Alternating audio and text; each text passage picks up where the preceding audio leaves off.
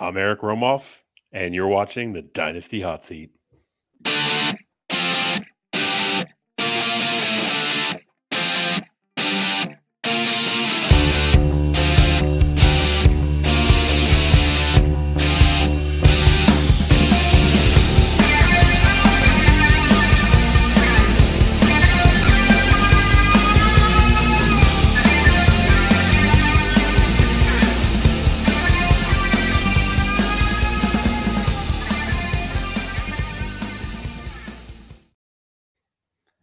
Yes, hello everybody, and welcome back once again to the Dynasty Hot Seat, the only Dynasty show that is a certified inferno. And we got a return guest, a brilliant return guest, who's already fired up. Let me tell you, that intro tune's got him going. We've got Eric Romoff back. You can catch him over on X at Fantasy Nav. I'd love to introduce all the things you do, Eric, but you might be the busiest guy in fantasy, right? Yeah, I don't know if I'm the busiest, but I'm I'm one of the many that are afflicted with a lack of an ability to say no. Right? People people ask, I say yes, and it puts us in these precarious spots where uh, introing all the places where my work is will take up the entire show. Right? yeah, absolutely. It would take a while. But one of the things we know that you're one of the co-founders of is, of course, Green Screens Media. So make sure you guys are going off and checking that out. You guys do a lot of basketball stuff too, right? Yeah, we do a lot of basketball stuff, right? So we are uh, we are ramping up for our one shining moment, basically from the moment the Super Bowl's over until the yeah. end of the month of March. All eyes are on the game of college basketball. So uh, we're the weirdos that have been covering it 24 7 every single day of the year, the off season, all the way into the season. And now we're really ramping up our coverage. So dialed in on that front, getting uh, DFS plays out there, getting betting plays out there. If you're in a PrizePicks place, um, and then we're going to start breaking on uh, breaking into our uh, our college tournament coverage, right? So talk about nice. the teams heading in, who we think is going to punch their ticket, and March Madness will be here before we know it.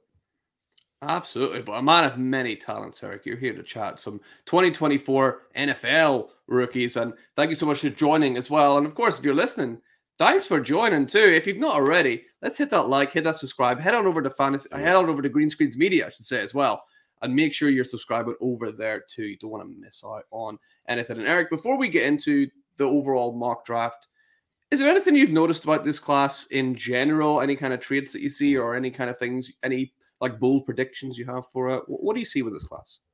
Ooh, I think my prediction is actually the least bold ever because I feel like we've been talking about this class for as long as I can remember. This class yeah. is absolutely loaded, right? Like, not only do you have elite talents at pretty much every position uh, up and down the board, but the depth there is insane, right? Like, yeah. For the for the longest time, I'm I've always been kind of cavalier in terms of you know moving up to a second round pick or including a third round pick in my trades this is the year where it's going to bite me in the ass, right? Because like yeah. there are legitimate difference makers that are going to be available midway through the second into the third round. So, you know, we've we've held this draft class on a pedestal for, you know, a couple years now and it's it's here. We are a couple months away from finding out where these guys are going to land and then the rookie fever is going to be insane. Yeah, and it just shows a testament to how good it is because We've had a couple of guys who we thought would declare actually haven't even declared for this class, mm and it's still holding up as a really, really strong one, especially at that wide receiver and and quarterback positions as well. We've got a hell of a lot of good quarterbacks, hell of a lot of good wide receivers, and there isn't one. There's no Bijan Robinson, there's no Breece Hall, but there's a lot of good running backs who. My sort of prediction for this is a lot of people saying we're not going to see any running backs go in the first round, but you can't tell me if the Ravens draft Braelon Allen, Braelon Allen, he's not going in the first round. Come on, that's what's happening. So after the draft, I think we'll see these running backs eventually be pushed up into your first round of your box. Do you do you agree with that? One hundred percent. Yeah. Um, you know, the the earlier in the off season we do these uh these mock drafts or these these rookie drafts even, the the less fidelity we have in our our understanding, yeah. right? So for me, as it will be for a lot of people, I think you're going to see a lot of this early information not really touch on very many of the running backs because more than maybe any other position, they're so dependent on landing spot to where, you know, a week, a couple days after the draft where we know these guys are going to go, all these running backs who fell into a favorable position are going to just rocket up draft boards. Yeah. Yeah, absolutely agree. But let's see where we sit just now, then, Eric. Will we, as we pull up for the first time this year? Hallelujah! Yeah. We have the rookies on sleeper. I don't have to sit in a dark room making graphics after midnight late at night anymore. So this is this is absolutely great for my time management for sure. Eric, you have the privilege and the honor of being the first person to make a selection here on the sleeper board. You've got 101, you've got 102, you've got 103, you got all the picks. Where are you starting with? And the absolute delight of just pretending like I have every pick in the first round is a big part of the reason why I agreed to do this. But yeah, um, you know, in the event where I have the 101 and I, I do in a couple of leagues, the the clear the clear decision for me is is Caleb Williams, right? Like yeah, there's been some kind of ancillary off the field kind of like personality nitpicking around him. But if if you if you actually sit down and you know watch this kid play, dig through the film, it, it is clear that he he is in a, a tier all to himself in this 2024 class. Um, you know, specifically this last season being a bit of a down year for him, but mm-hmm. still statistically great on on all the chords. And if you put in the context of the pretty meager supporting cast that he had around him this year, the fact that he's putting up you know 3,600 yards, 30 TDs, and five interceptions is just absolutely astonishing, right? Like plays really well out, outside of structure. The he's got an absolute hose. He can he can throw from a variety of different arm angles. His ability to you know to to read defenses and fit the ball into tight windows. I mean, really, it's everything that you're looking for in a franchise quarterback. You can you can just about check the box with Caleb Williams.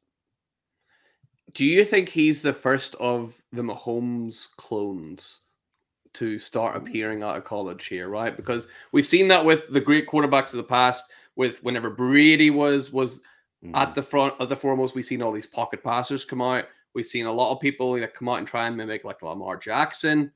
Is this the first of like the Patrick Mahomes like era of quarterbacks coming out and trying to be Patrick Mahomes playing in the backyard? Um, I, I think he's probably the first to largely accomplish that mission, right? We'll see what what yeah. what comes for him in the NFL. I'm sure there is a long list of quarterbacks that have tried to model their game after Patrick Mahomes. They just haven't yeah. been able to be to do so successfully because uh, Patrick Mahomes is kind of a freak in nature, right?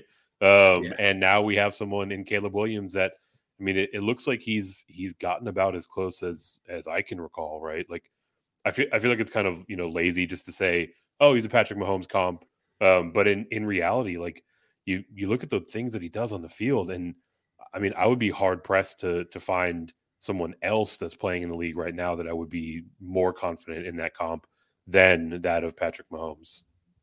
Yeah, I'm right there with you. And also, like that's and say better college career than Patrick Mahomes ever had as well. Looks better in college than Patrick yeah. Mahomes did. Like, which is crazy to say, but you know, it is it is true. He had Mahomes had huge question marks coming out, and I think Caleb's got got a couple less. So I think, yeah, he's a lockout 1 1. Who you going then at 1 2? Because this is where a lot of people are like, hmm, do I go with the quarterbacks here? Do I push up Marvin Harrison Jr.? What, what are you thinking at the minute? Yeah, 102 is going to be uh, a real pain in the ass uh, to actually yeah. make the decision on.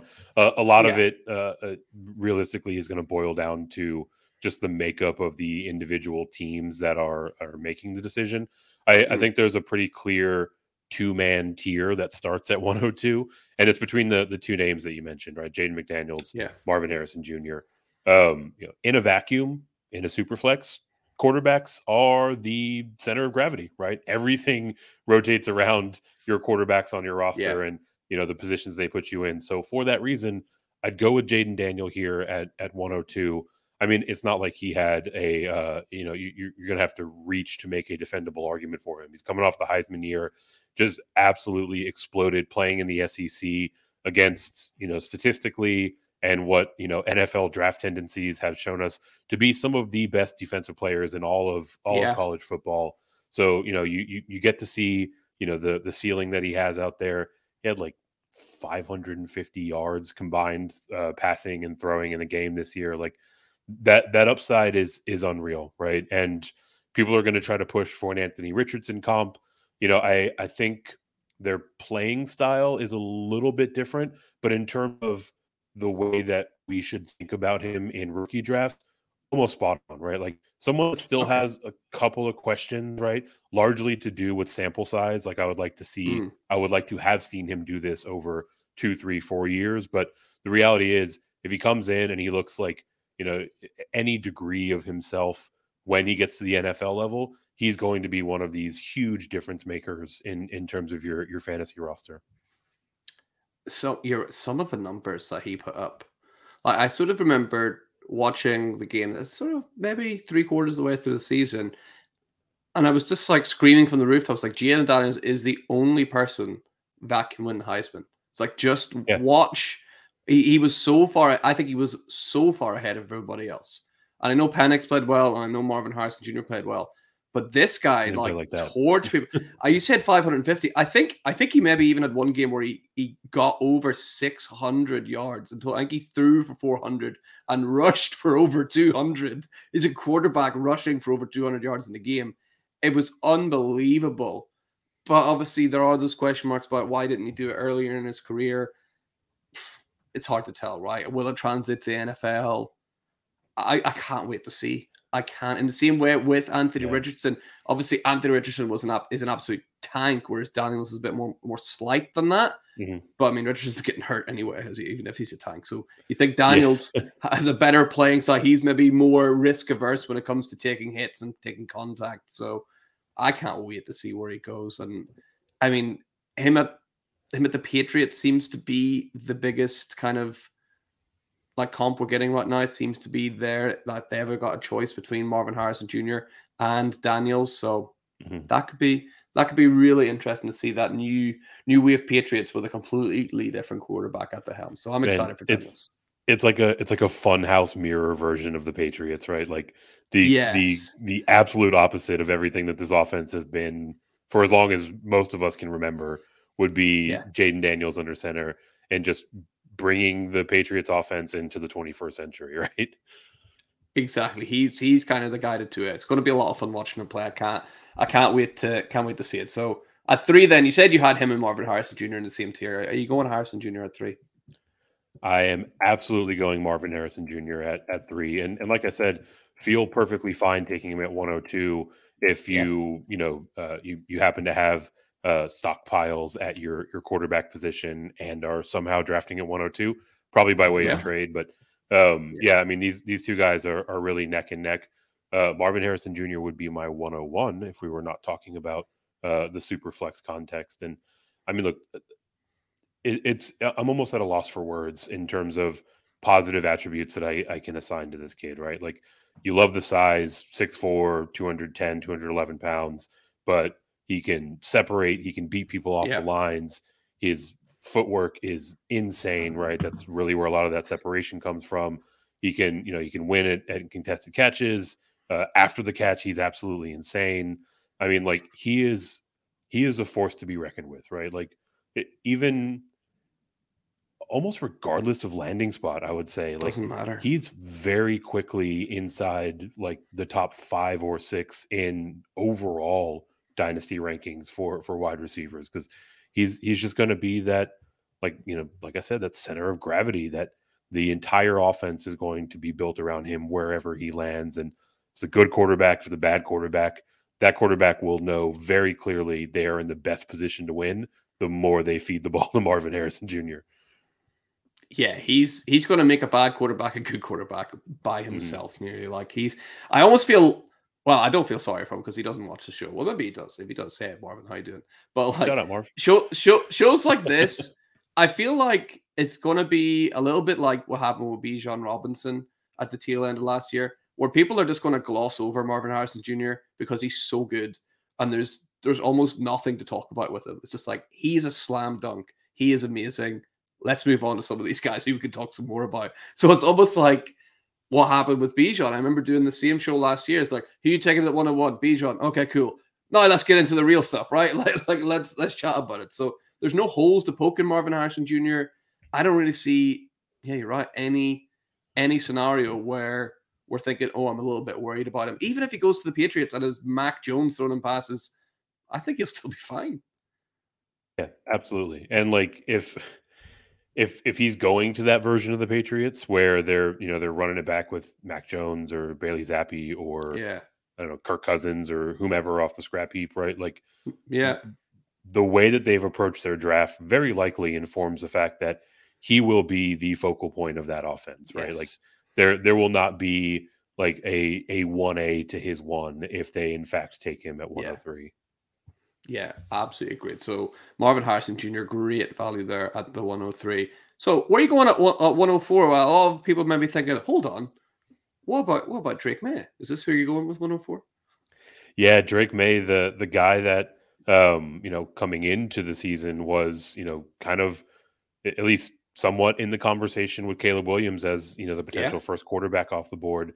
Um, you know that was something I always felt was sort of misplaced, but um, you know the the reality is like you know I I think we saw more of the shades of who Drake Maye really is this year as opposed to you know some of the kind of hype and and hope and intention that people had for him you know potentially taking a step forward in mm. in this last year with with the Tar Heels right um, he's he's here at four. Like it, it sounds like I'm you know tearing this this young man down. he's still the 104 in my mock draft, yeah. right? Um, but you know there there is a cliff between um, you know uh, him and Williams in terms of being passers of the football and just the explosive upside that McDaniel's can offer. The the things that are kind of concerning about Maye, we saw and have seen his completion percentage fall year over year. Right, he finished at about 63% last year. Um, his his arm talent is insane. Like you you talk about guys who have cannons. Talk about guys that are going to be breaking their wide receivers' fingers with how how yeah. how hard they're rocketing the ball in there. Like that's absolutely Drake Maye. Um, you know, one of the things that quarterbacks often remark on in terms of the biggest um, you know obstacle they have to overcome at the next level is just how tight those windows are. He mm. has the he has the velocity to fit those balls into very small and closing windows. So you know he's he's got a lot to work with overall um, but he's his decision making is a little bit questionable um, you know he doesn't take the best care of the ball at time but you know realistically you know these are things that I, I think he gets into a system and he gets into a, a, a circumstance where someone is building around his skill set and reinforcing those good habits and he's he's got a very high potential hit rate in in my mind almost exactly what everyone said about Justin Herbert when he came out. Right? Yeah. He reminds me. He reminds me a lot of Justin Herbert, including he's sneaky big. He's a sneaky good athlete. He's got an absolute cannon for an arm. One thing that I noticed as well, you mentioned his completion percentage. I asked my guy Jess Sign from the football guys who was on because I know he's a big stats guy. He's got all the stats. I said, "What did you have like his adjusted completion percentage rate?" And it was much better. So apparently he had lots yeah. of receivers dropping the ball, lots of things where it was kind of out of his control. So that kind of put me a little bit more at ease with his mm-hmm. his completion percentage there. But I do agree with you. There are there are scenarios where I could convince myself that I would take Marvin Harrison above Daniels and and Caleb Williams. But there aren't really any scenarios where I would take Maye above Harrison, if that makes any sense. Yeah, that's that, that's that's right where I am. And you, you, mentioned the adjusted completion percentage. That was the story with Anthony Richardson last year. Granted, mm. you know mm. the the raw completion percentage was much lower for Richardson than it than it is for Maye this year. But yeah, there there are circumstances that are that are out of everyone's control, right? But you know the the reality is like you know you you get him with someone that can really build him up and ideally you know center an offense around the things that he does well and I, I, I think that he could he could take off very quickly in this league. Yeah, absolutely agree. And next at one five, I gotta tell you, like this is my I think this might be the best value of like the whole draft. Getting a player like this at one five when you're a mid sort of scraping into the playoffs team, you come in at one five. You're going to get a player that you're going to take here that can completely change around your team because I think he's that good. So, who are you going with one five? Yeah, M- Malik Nabers is that that player in question. Um, you know, a uh, it's certainly a a beneficiary, if not a contributing factor to the wonderful year that Jaden McDaniels had. Yeah. Um, and you know, I mean, for my money, a guy that in a lot of recent classes, had he had he been there, would clearly be the the top wide receiver yeah. off the board. I mean, like the the way that he he moves on the field, it just it it looks different, right? Like it, he's almost like one of those guys that it feels like he's running in slow motion, but he's you know he's constantly gaining ground on his opponent. Yeah, you know his his body control in terms of you know uh, going up and high pointing the ball or just putting himself in a position to win. You know, creating leverage with his body is is absolutely elite, right? Like super solid route runner. I, I mean, like you you turn on the film and you just your eye is immediately drawn to where Malik Nabers is on on the field yeah. and I mean, look, I, I think I think he's you know he's another guy that can step right into an NFL offense. Uh, you know, maybe maybe we're talking about Arizona at four, right? And in immediately be you know the focal point of of what they're trying to do in the passing game. Yeah, I, I just can't wait to see this guy on the field. He just looks so electrically quick. I think he's going to come in. He's going to blow the doors off defense. He's he's locked, absolutely locked in as, as top ten, if not higher, like you mentioned at four.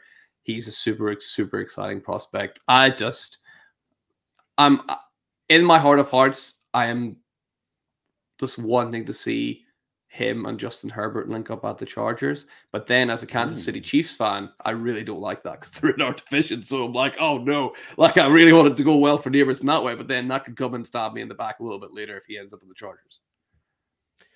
Yeah, it's it's gonna be tricky, right? Like we've got the we've got the wild card of Jim Harbaugh now yeah. now being the uh the the head man there for for the Chargers, um, which you know not only introduces uncertainty in terms of you know how he wants to think about this this roster overall it also creates a lot of strife for me because i will now be confusing jim and john harbaugh for as yeah. long as they are both in in the nfl because their their names are basically the same so uh, very rude of him to come back to the nfl in terms Agreed. of my analysis but you know look like the the chargers people kind of look at it as you know uh, sort of a, a project, uh, kind of mm-hmm. a, a, younger team. I think a lot of that is assigned to them because they've got Justin Herbert, right? Like one of the more uh, dynamic and promising young quarterbacks in the league.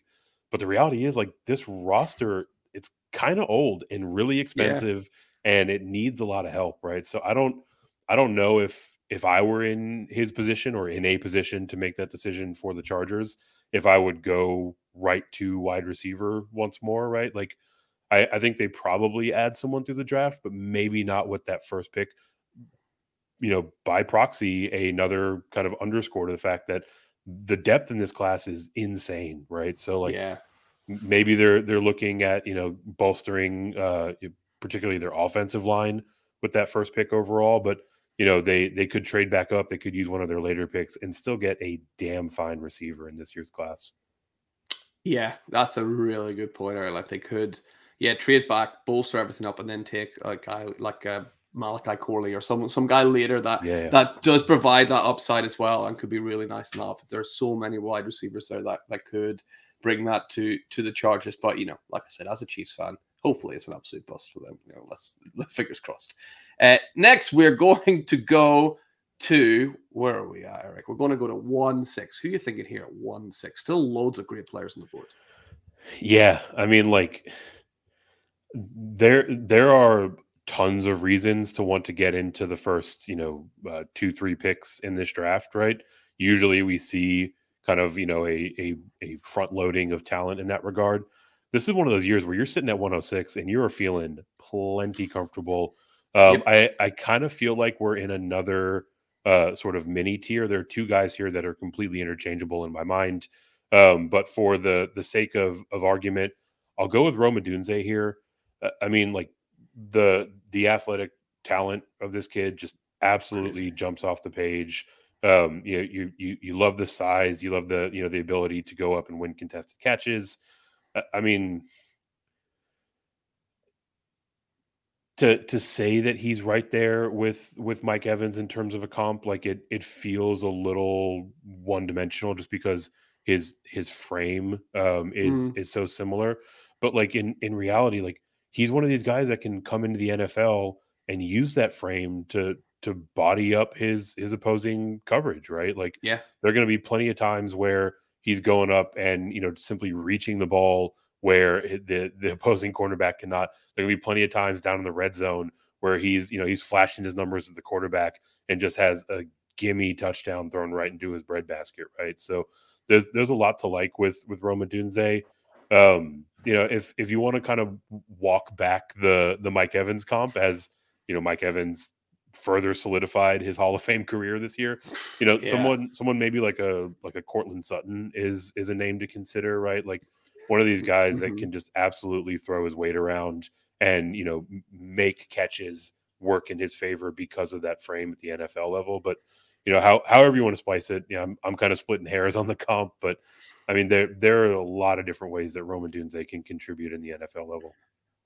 Absolutely agree. I love the separation that he gets in the red zone in particular. Like this in that end, so such a dangerous threat there. A couple of knocks I've seen in him, I'm kind of I kind of feel like they're a little bit unfair. Like the talking about the late declare, people maybe knocking him for that, but it's like he he transformed his whole physicality. He put on, I think I read it was 15 pounds of muscle or something. So he completely mm-hmm. transformed his whole body and got ready for the NFL that way. It took him a bit longer, sure, but I mean, at least he went through that process of changing his body and becoming this huge red zone target as well. The other thing people maybe knock him on is maybe want to see a bit more of a of a route tree from him. I mean, playing at Washington with Michael Penix there, they had McMillan, they had Polk, they had him he didn't need to run a full route tree. They were able just to throw yeah. it long to him, and he won every time. So why would they change it? So I think it's maybe a bit unfair to judge him on that when we haven't really seen him get the opportunity to showcase it. If that makes any sense. Yeah, I mean, why why would they, right? And like the yeah. the offenses aren't aren't quite as sophisticated uh, in, in, the collegiate level. They're they're catching up yeah. very quickly uh, to what they're doing in the NFL. But I mean, to to the point, to a lesser extent that we are making with Maye, right? Like you know, there in Washington, he he was the one thing that was not like the others, right? Like he brought a skill set that the other wide receivers in that room did not. So it makes sense that they they used him in that way. And to your point, like you know, in in terms of his ability to you know add mass and and really really change his his overall physique, I, I think that really speaks to a willingness to invest in the yeah. things that you know he he needs to in order to take the next step, right? So you know maybe he's one of these players where you know the first third first half of the the upcoming season you know there's a little bit of an on ramp but I, I do think before long we're going to be looking at a guy that's that's ready to contribute in the nfl yeah absolutely agree and another guy like harrison like Nabers, i'm not really worried where he goes actually I don't, I don't think there's too much of a concern no matter where he goes here. Yeah yeah i mean you know there for me because there are those those questions, or at least we we haven't seen a ton of versatility to his game. I, I think there's some consideration for what type of offense and what type of hmm. situation mm. he falls into. It's it's more of a ceiling consideration than it is a floor, right? Like yeah. who he is as a player, I think he has a role to play walking into the NFL tomorrow, right? But like yes. if we're talking about a guy that like can really be a foundational piece on your fantasy roster, I think his ability to hit that ceiling and how quickly he gets there is tied to the the type of system that he walks into year one. Yeah, so let's hope he finds the right landing spot. So we've gone nothing but receivers and quarterbacks all the way through six. Are you, are you changing that at seven? I am. Yeah, the other player in um in this kind of mini yeah. tier, the other player that if the Chargers go offense, they might be looking taking a long hard look at is is Brock Bowers. Yeah. Um, you know, you and I have been having these conversations uh, on the hot seat for a couple years now, and it, it felt like there was a point where we were talking about Kyle Pitts being this, you know, once in a lifetime kind of generational prospect. And since then, almost every year we've seen guys that are kind of of that ilk making their way into uh, into into the NFL draft. This year, that's that's Brock Bowers, right? Like, you know, the the thing that I think is a little bit different about Bowers is honestly, I, th- I think he's a bit more well rounded heading into the NFL, mm-hmm. right? Like, Pitts Pitts came in and was very clearly like the athletic move, you know, offensive weapon type of tight end profile. Yeah. And Brock Bowers can, I mean, he can do all of that, but also like pretty solid blocker. He can he can align yep. on a in a lot of different ways in the formation, right? Like um, you know, George Kittle is is kind of a hard comp because he's just such an elite blocker and like his understanding of the offense is just off the charts. So like I don't want to put I don't want to put that weight on Brock Bowers right away. Yeah. But I I will say I think he's a little closer to Kittle than he is to Pitts. Yeah, I would agree. He's definitely more well rounded, like like your George Kittle can be. I think he's just someone as well that we've sort of seen a trait recently of this whole don't draft rookie tight ends. Like rookie tight ends take a while to warm up. That's going away. We've Gone. seen that more and more and more. And I think I think Brock Bowers is going to be the final nail in the coffin for that argument. I think he's going to come out. I think he can produce immediately. Yeah. Yeah. I mean, you know, with with tight ends in particular, you know, of the skill positions, I'd say uh, I was going to say they're, they're the most dependent on circumstance. It's probably tied. They're probably tied for for the for for the most with with running backs. But like Yeah. you look at you know T.J. Hockenson in in Detroit uh, for the first part of his career, like they just didn't really a know how to use him or b didn't Mhm. seem to have a whole lot of interest in using him. By the time they were starting to figure it out, he was getting closer to his second contract, so they just hit the reset button, sent him out, and used part of the capital they got back to draft Sam LaPorta, right? Um, so you know there are circumstances where very talented, very you know high profile prospect tight ends can get drafted into a situation where they just kind of like mull along for a little bit. But the hope is that you know whomever the head coach is, if he's an offensive guy or the offensive coordinator, takes a long hard look at the skill set of the players that they're bringing in based on Brock Bowers' presumed draft capital. They're probably going to want to make it a point to feature him in that offense sooner rather than later. At least get him involved in a meaningful way, right? Yeah, absolutely right with you there, Eric. And we're moving on to one eight, and this for me is maybe where the question marks start ramping up a little bit more. I think we have seven really, really solid prospects. As soon as we get past seven, I add some extra question marks to the players. Are you in that same sort of boat? Yeah, yeah. There's there's definitely a, a bit of a cliff here, right? Yeah. Um, which kind of goes back to our prior point. Most years the cliff is right around like 102 or 103. So um, you know the that that that those first couple of tiers are are significantly higher than they they have been in in years past and in you know for me i i feel like you know these next maybe like 12 guys are all guys that at any other year we'd feel pretty happy about taking in that like 104 to 112 range right so like yes. still still hyper talented. I think the the thing that you're kind of underscoring is they're just a little bit more bunched together, right? Like you can go a million different ways uh, with with these next picks. For me, again, kind of a cop out. We're talking about super flex, so I'll start with Michael Penix because quarterbacks are immensely important in the super flex game. Um, look with with Penix been kind of a, a roller coaster. Like you look at him in the first round of the the CFB playoff, and people were losing their minds, right? Like he was rocketing up draft boards. People thought that he was, you know, he was going to be a surefire early first round pick. And in the finals, things got a little bit uh haywire for him, right? so Mm, yeah. kind of kind of cooling a bit. I, I think the the reality is like the the arm talent is there to to make NFL throws. People are going to make the you know the the Tua comp because it's lazy and they're both left handed. I, I think he's got some aspects to that in his game, you know, specifically with regard to his accuracy. His arm is significantly better than than Tua's. At least Tua's was walking into the league, right? It looks like Tua has, to his credit, improved his you know his his arm talent a little bit um, in in in his tenure as as an NFL player. But I mean, for for Penix, like I I think he's he's got the profile to you know to potentially be a a fairly early draft pick. You know, depending on where he lands, he's he's a guy that can you know be walking into week one as a starter, or he might find himself in a situation where you know he's sitting behind the incumbent for you know three four weeks out of the season and then they turn the page and and start the the Penix era. So, you know, if Yeah. if he if he finds his way into uh I mean Washington would be way too early maybe if they trade back, right? But if he finds his, he finds his way into a situation where they need a starting quarterback day 1, I I think we might see Penix get a little bit more uh, a little bit more steam into that kind of previous tier that we were just talking about, right? Maybe maybe heat up a little bit by another couple of picks. Yeah, I think you're right. He's one that I, he could rise, he could fall. I'm not really. I haven't. The dust really hasn't settled with him. I don't think. I mean, you talked about the Tua comp being being a little bit lazy, but I think you're right. There are there are some things with Tua there. Did you hear who uh, Dallas Cowboys superstar Michael Irvin him to? I did not.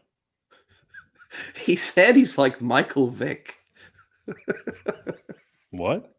Yeah, it's like lazy left hand comps, right? Like that's the laziest one I've ever heard. If, it's like it, literally the only thing they have in common is they're left-handed. like, yeah.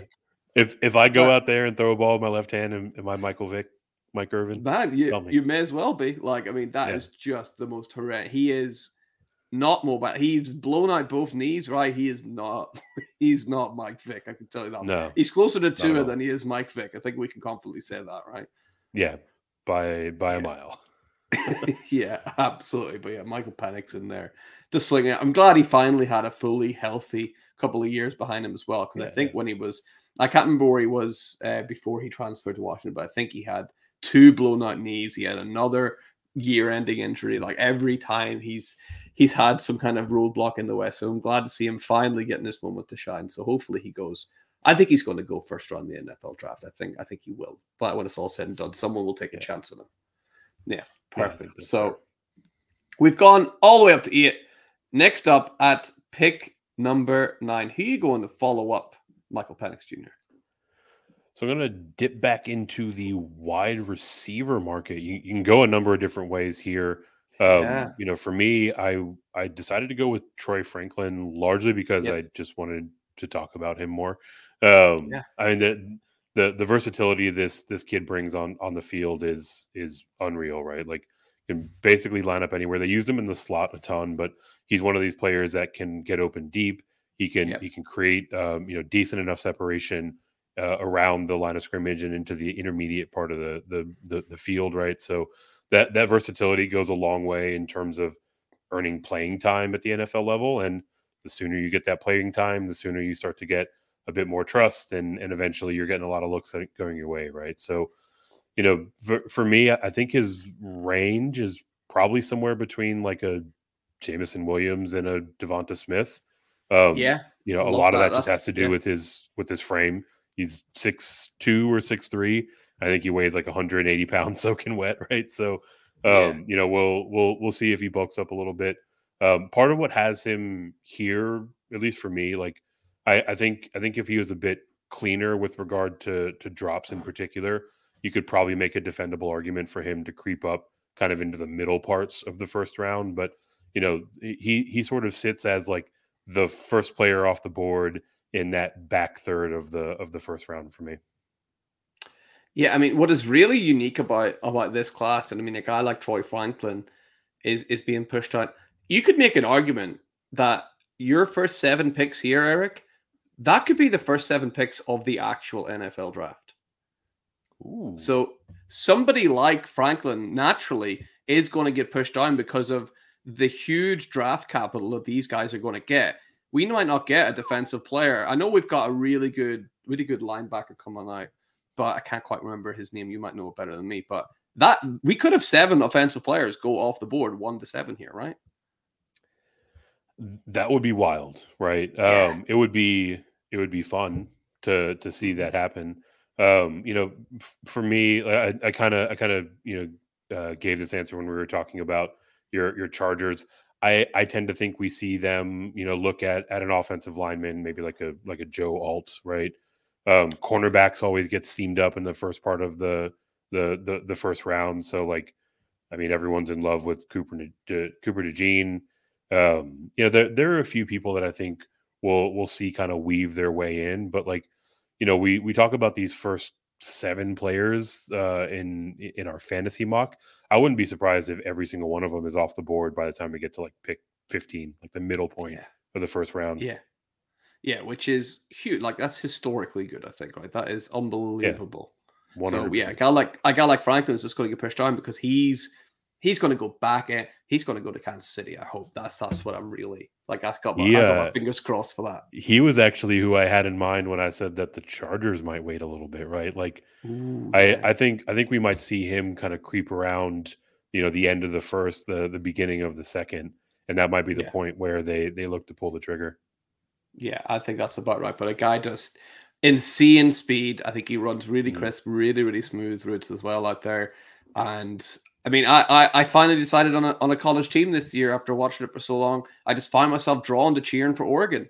So yeah. I gotta I gotta love my guy Troy Franklin out there, the greatest receiver in Oregon history. That's what people are calling him. That's that's that's not a huge achievement I've heard, but you know, I mean, that, that's let's let's go from Troy Franklin. Where are we going next? Are you going back to the wide receiver well? Are you going quarterback again? What are you thinking?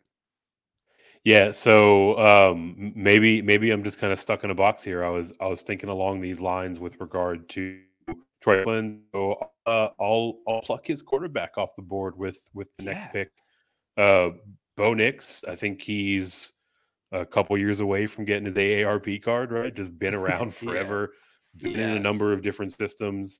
Look, like some of that, and and rightfully so.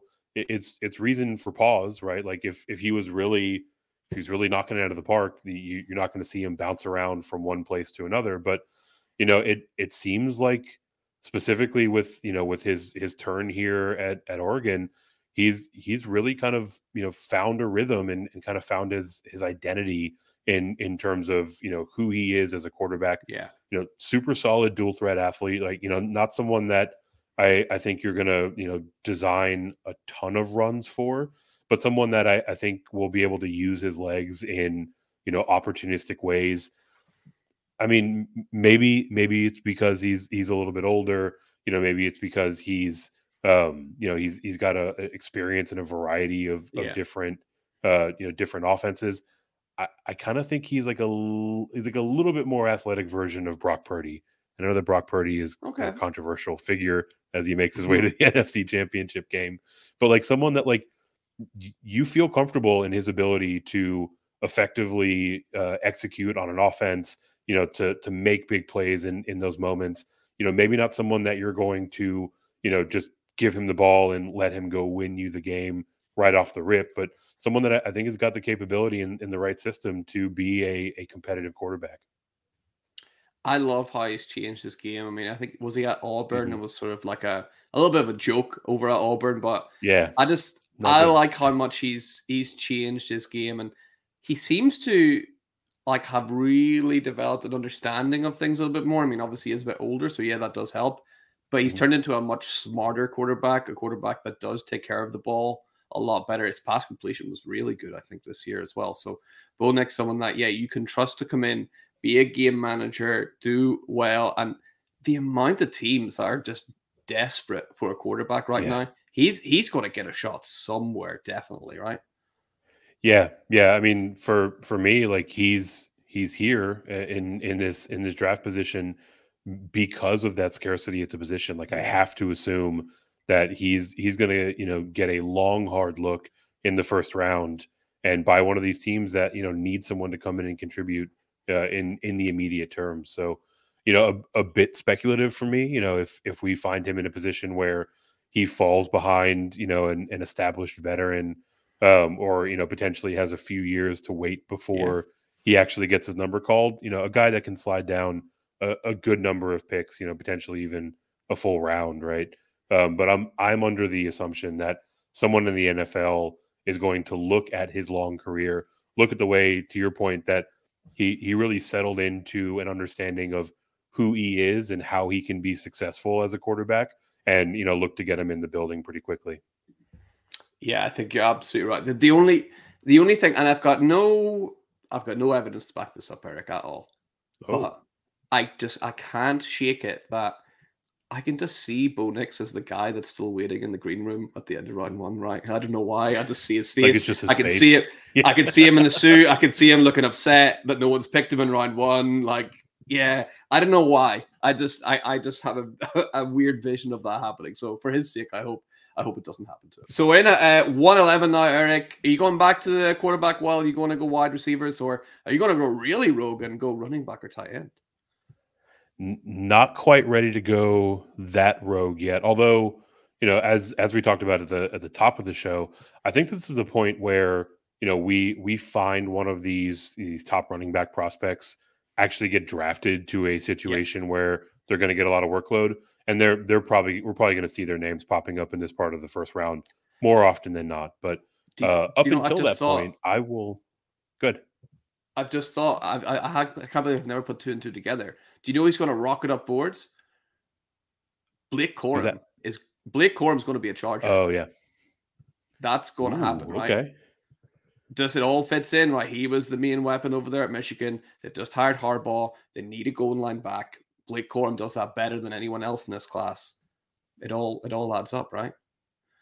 It it does, yeah. And I I think we'll we'll see we'll see how he he looks coming out of the pre-draft process. But I think he's someone that he could that they could get on the on the relative cheap, right? Yeah, um, you know, so. we we have talked ad nauseum about how running backs have become commoditized. So, you know, if, if they're able to, you know, not spend crazy capital and get a guy that has that familiarity with Coach Harbaugh, um, I, yeah. I think there's there's a there's a lot to there's a lot of sense that you're making in that in that point. Yeah, because Ekeler's out of town too, right? I mean, that, that, it could be Blake. It could be. I don't know. Let, let's see what happens. But it's not Blake today because who are you going with?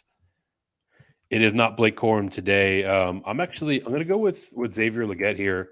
Um, you know, the this early in the offseason, there there are there are comps that just feel a little surface level. Um, you know, with with him coming out of out of South Carolina, the the thing for me is like the size speed combination that you're getting in Legette yeah. is unmatched almost, right? Like the he he has this kind of like hulking frame, but is still yeah. able to blow right past you to outrun defenders or to create separation in in the short area part of the field, right? So like super athletic. He's he's kind of got that like DK Metcalf, AJ Brown kind of frame, right?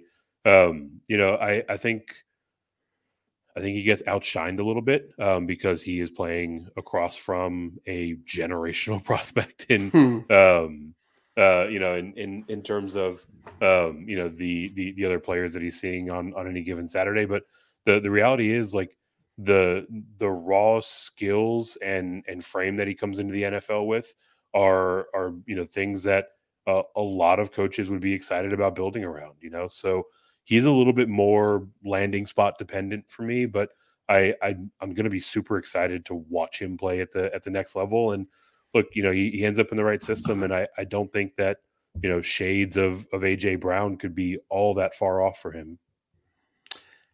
Yeah, he's someone that has all the tools, right? He's someone you go mm-hmm. like you look at everything, and you go, yep, tick tick tick tick tick tick tick. I just wonder what what the hell happened because the first half of the season, he was red hot. He was leading, I think, all college football in receptions mm. and in yards.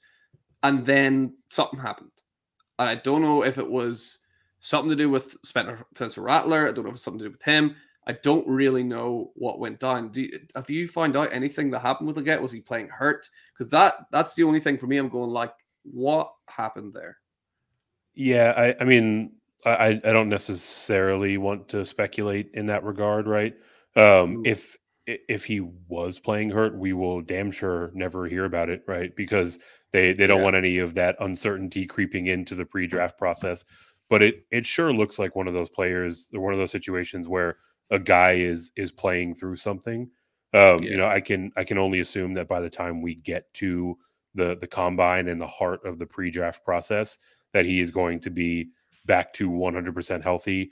And if that's the case, he is going to explode off the page in terms of oh, getting getting out there in his underpants and uh, and doing some doing some drills in Indianapolis, right? Yeah, he's going to look. He's going to test so well. Actually, that's going to do wonders for his for his draft capital for sure. And Eric, we got one more pick to round out the first round. Who are you going to go with? Yeah, a, a guy that has actually been cooling a little bit, but I I think might might end up representing a, a pretty solid value when it's all said and done. Uh, Keon Coleman, the the wide receiver from from FSU, another like super solid kind of size speed combo, not quite as as freakish as a Legette, but someone that you know coming out there with a with a six four uh, frame who's still able to you know to to really you know, really pull away with the ball in his hands. I mean, he's he's a bit more of like the contested catch specialist. Um, yeah. You know, he's he's breaking a lot of tackles. He's he's very good after the catch. You know, the his ability to separate in the short parts of the field is probably what's dragging him down a little bit. But I mean, I I kind of see shades of like a like a Nico Collins type of profile oh, yeah. here. Mm-hmm. Um, obviously, a lot of things will need to go right for that to come to pass. But like the fact that that upside is is there, and a guy that you know up until the uh, the committee pulled the rug out from under them was playing you know some very competitive ball and at yeah. the highest of stakes in in the college football ranks. Like there's there's a lot to like about how he profiles for the next level. Yeah, went went undefeated and never got never got a shot. I mean that is that is still you know we'll be talking about that for for a while I'm sure. But I mean the thing I said about Keon Coleman, if you have not already, he made a catch in like week three or week four. That is one of the best catches you're literally ever ever mm. going to see. Just go on to YouTube. You're on YouTube already. You, have hit subscribe already as well, right? And then you're going to type in Keon Coleman catch, and it's just sensational. I'm looking forward to seeing how he tests. I think he he weirdly, I'm not sure if he'll test that well. I don't know why. I, I just mm. think he is he's maybe better in on field speed than actual track speed. I think he might be someone that gets burned a little bit by his 40 time but I, I, don't know. That's more of a more of a gut feeling than than anything else, Eric. So I can't really say too much on that. And I wonder if he's going to be a guy that we see slip out of the first round more often than not when it's all said and done. But I mean, just like Legette, you look at it, you're like tick, tick, tick, tick, tick. There's so much there to love about about Keon Coleman for sure. And I mean, I'm just looking at the names that we still have that are second round yeah. players: Brian Thomas, JJ McCarthy, Xavier Worthy, Adonai Mitchell. I mean, this is unbelievable. Tez Walker, all of these wide receivers still there in particular that are just really solid prospects that you're going to be getting in your second round. But Eric, before we let you go, is there a player like maybe like a sleeper or a player in particular? Like, you know what, I really want to talk about him. He would he was not going to fit in my first round, but I want to have a little chat about him. It could be more than one as well if you want. Oh man. Um it's it's hard because like in in most years when you get into the second round, you're you're starting to talk about some of these these sleepers and these dart throws, and like yeah. as you scroll down that that list, like there are some legitimate game breakers up uh-huh. and up and down there, right? Like JJ McCarthy could easily fall into the right situation and mm-hmm. you know be a be a part of this first round conversation. Xavier Worthy is a game breaker with his speed. Like he he could fall into like that Kansas City spot, or maybe be yeah. the uh, the replacement to a Gabe Davis in in Buffalo, mm-hmm. and just absolutely be on on the radar from day one. You know, a, a little bit deeper, like um, you know, Ladd McConkey is a guy that I think yeah. is kind of interesting. He's he's one of these like short area quickness kind of guys that you know can just find a way to get open in in the NFL level. His his frame isn't really all that close, but like the yeah. the way that Tank Dell creates separation in the NFL. Yeah, there's there's parts of that to McConkey's game that I I think yeah. you know someone might might key in on and and make the investment. Um, you know, if, you want to speculate a little bit more in the tight end world, Ja'Tavion Sanders. I mean, this is yeah. a guy that you know, if it wasn't for Brock Bowers, would be getting so much love and attention in the pre-draft yeah. process right now. Yeah. That you know, I I would feel great about clicking his name, you know, midway through the second round and having someone that I can, you know, toss on my taxi squad and, you know, write him out for a year, you know, wait for him to get his opportunity. Or if he falls into the right spot, he could be a guy that's going to be getting looks, you know, very, very early on. So, you know, their their games are different, but similar to, you know, how the the dynasty market was thinking about Sam LaPorta last year. Mm-hmm. I, I think I think we can see someone that, you know, can fall into a good situation in in Sanders and and really make a, a lot of ways for your your fantasy roster this year. Yeah, I think that's absolutely spot on. Those are some great names. Ladd McConkey, we can see fairly down the list. And for me, I've not seen anyone in this class that runs better routes than Ladd McConkey. I think he's the best. They're so clean. Like it's yeah. it's wild. You you just you you typically don't see that out of out of players of, of his profile. And you typically don't see that out of players that are this far down the list, right? But like that that route running, it's it's one of those foundational skills where like you can walk into the NFL tomorrow, and if your routes are super crisp, you're you're gonna earn playing time very quickly. Yeah, absolutely agree. I've got a couple as well. This guy here, he's far too low for me. Ainias Smith out of Texas A&M. Nobody's talking about him mm-hmm. at all. I've been super, super impressed with watching Ainias Smith. So he's someone I've got an eye on. Hopefully, I can get him in the third round. Even that would be absolutely sensational. And then I got to mention my guy Cody Schrader. No one talking about Cody Schrader. He had an absolutely sensational season at Missouri last year. So uh, I like shouting out Cody Schrader. He's probably a guy I'm going to end up with far too much of, and he's not going to do anything. But I'm going to yeah. do it none the same. I'm going to do it anyway, Eric. I got to pick my guys somehow. So I'm I'm riding with Cody Schrader this year. Love it. Eric, I, thank you once again for being back on the Dynasty Hotseat. Hopefully, you've had a great time on the show. Do you just want to remind everybody where can they catch you? What are you up to these days? Yeah, easiest way to find all of my stuff is just uh, at my at my Twitter handle, which is at Fantasy Nav. Uh, that's where you can find uh, the various written work and audio and video work that I'm doing out there. Um, that's where you can find me continuing to bang the drum for some college basketball, um, which is all rolling up into our YouTube page. It's Green Screens Media. Like you play our picks and you will see some green screens on your betting and DFS app. So go check us out. We're breaking down slates four or five times a week, talking about some of the broader storylines as we get ready for March. Awesome. Absolutely love that, Eric. And thanks everybody again for joining in. If you've not already, you know, that like and subscribe button, they're there. They're free. They're great. So make sure you click them. Hey, you can even hit that bell if you want. I'm doing a series at the minute where I'm trying to rebuild like the worst dynasty team you've ever seen in your whole life. It is really, really terrible. It's got no players yeah. and some somehow no picks either. I don't really know how it's happened, but I took on this orphan. I'm trying to fix it. So you hit that bell. You can get involved in the comments. And if you leave a comment, I'll do it. If you say you need to go out and do this, I'll go do it. So make sure you're leaving comments in those videos and check them out because it's it's going pretty well. It's pretty awesome. I'm enjoying it. So, Eric, once again, thank you so much, mate, for coming on. Thank you everybody for listening. And remember, for anything Dynasty you need to know, keep it locked on the certified inferno. And we'll see you next time.